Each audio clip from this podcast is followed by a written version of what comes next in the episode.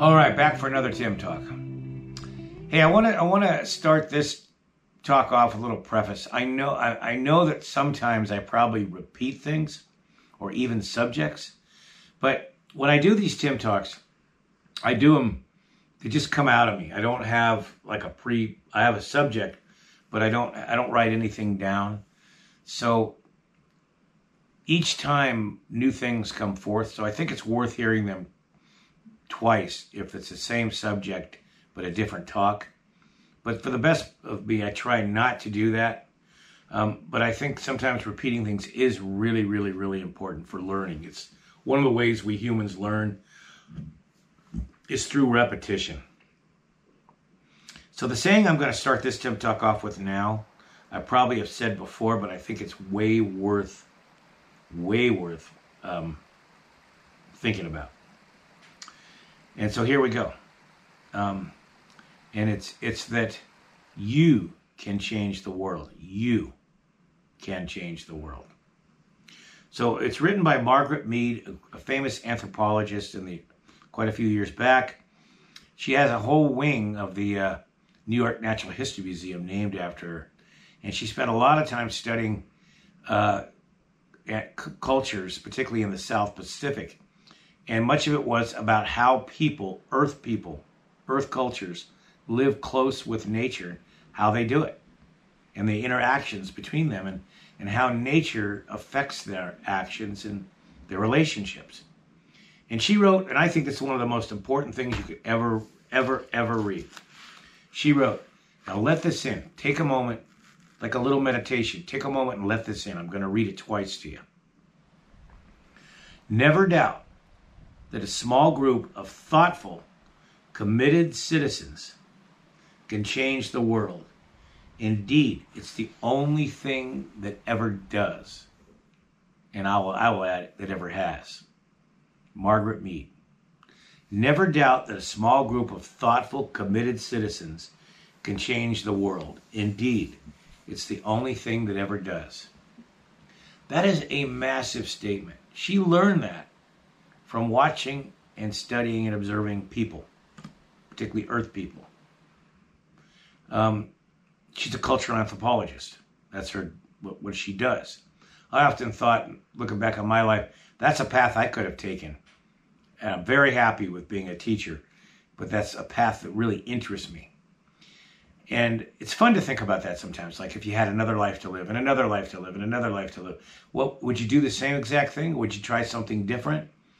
And then maybe within what you're doing now, you could add some of that stuff to make your life more wonderful, you know?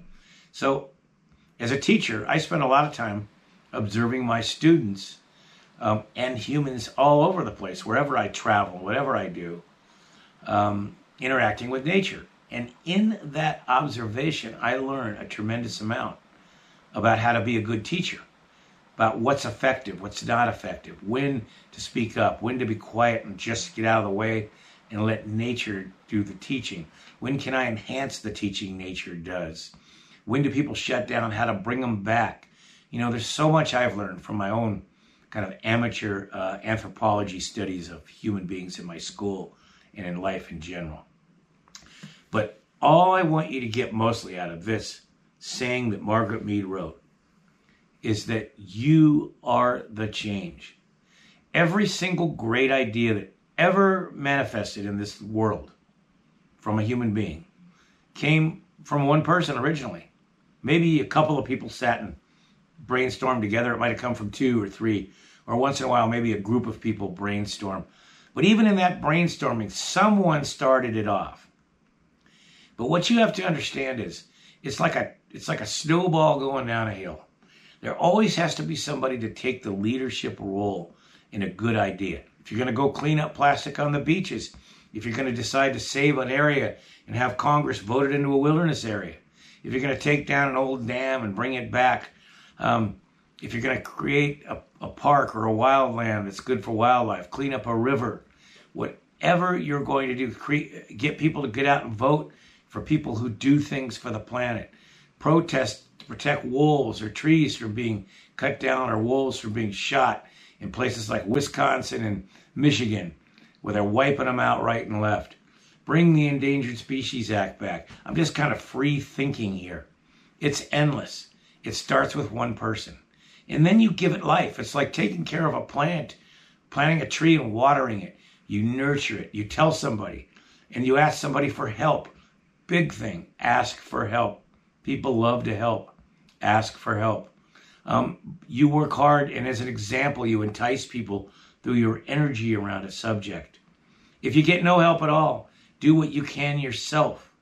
But never, ever, ever, I would add, give up. Never give up. We're working for and fighting for our planet. And I say our planet and the planet of every other living being. It's noble work.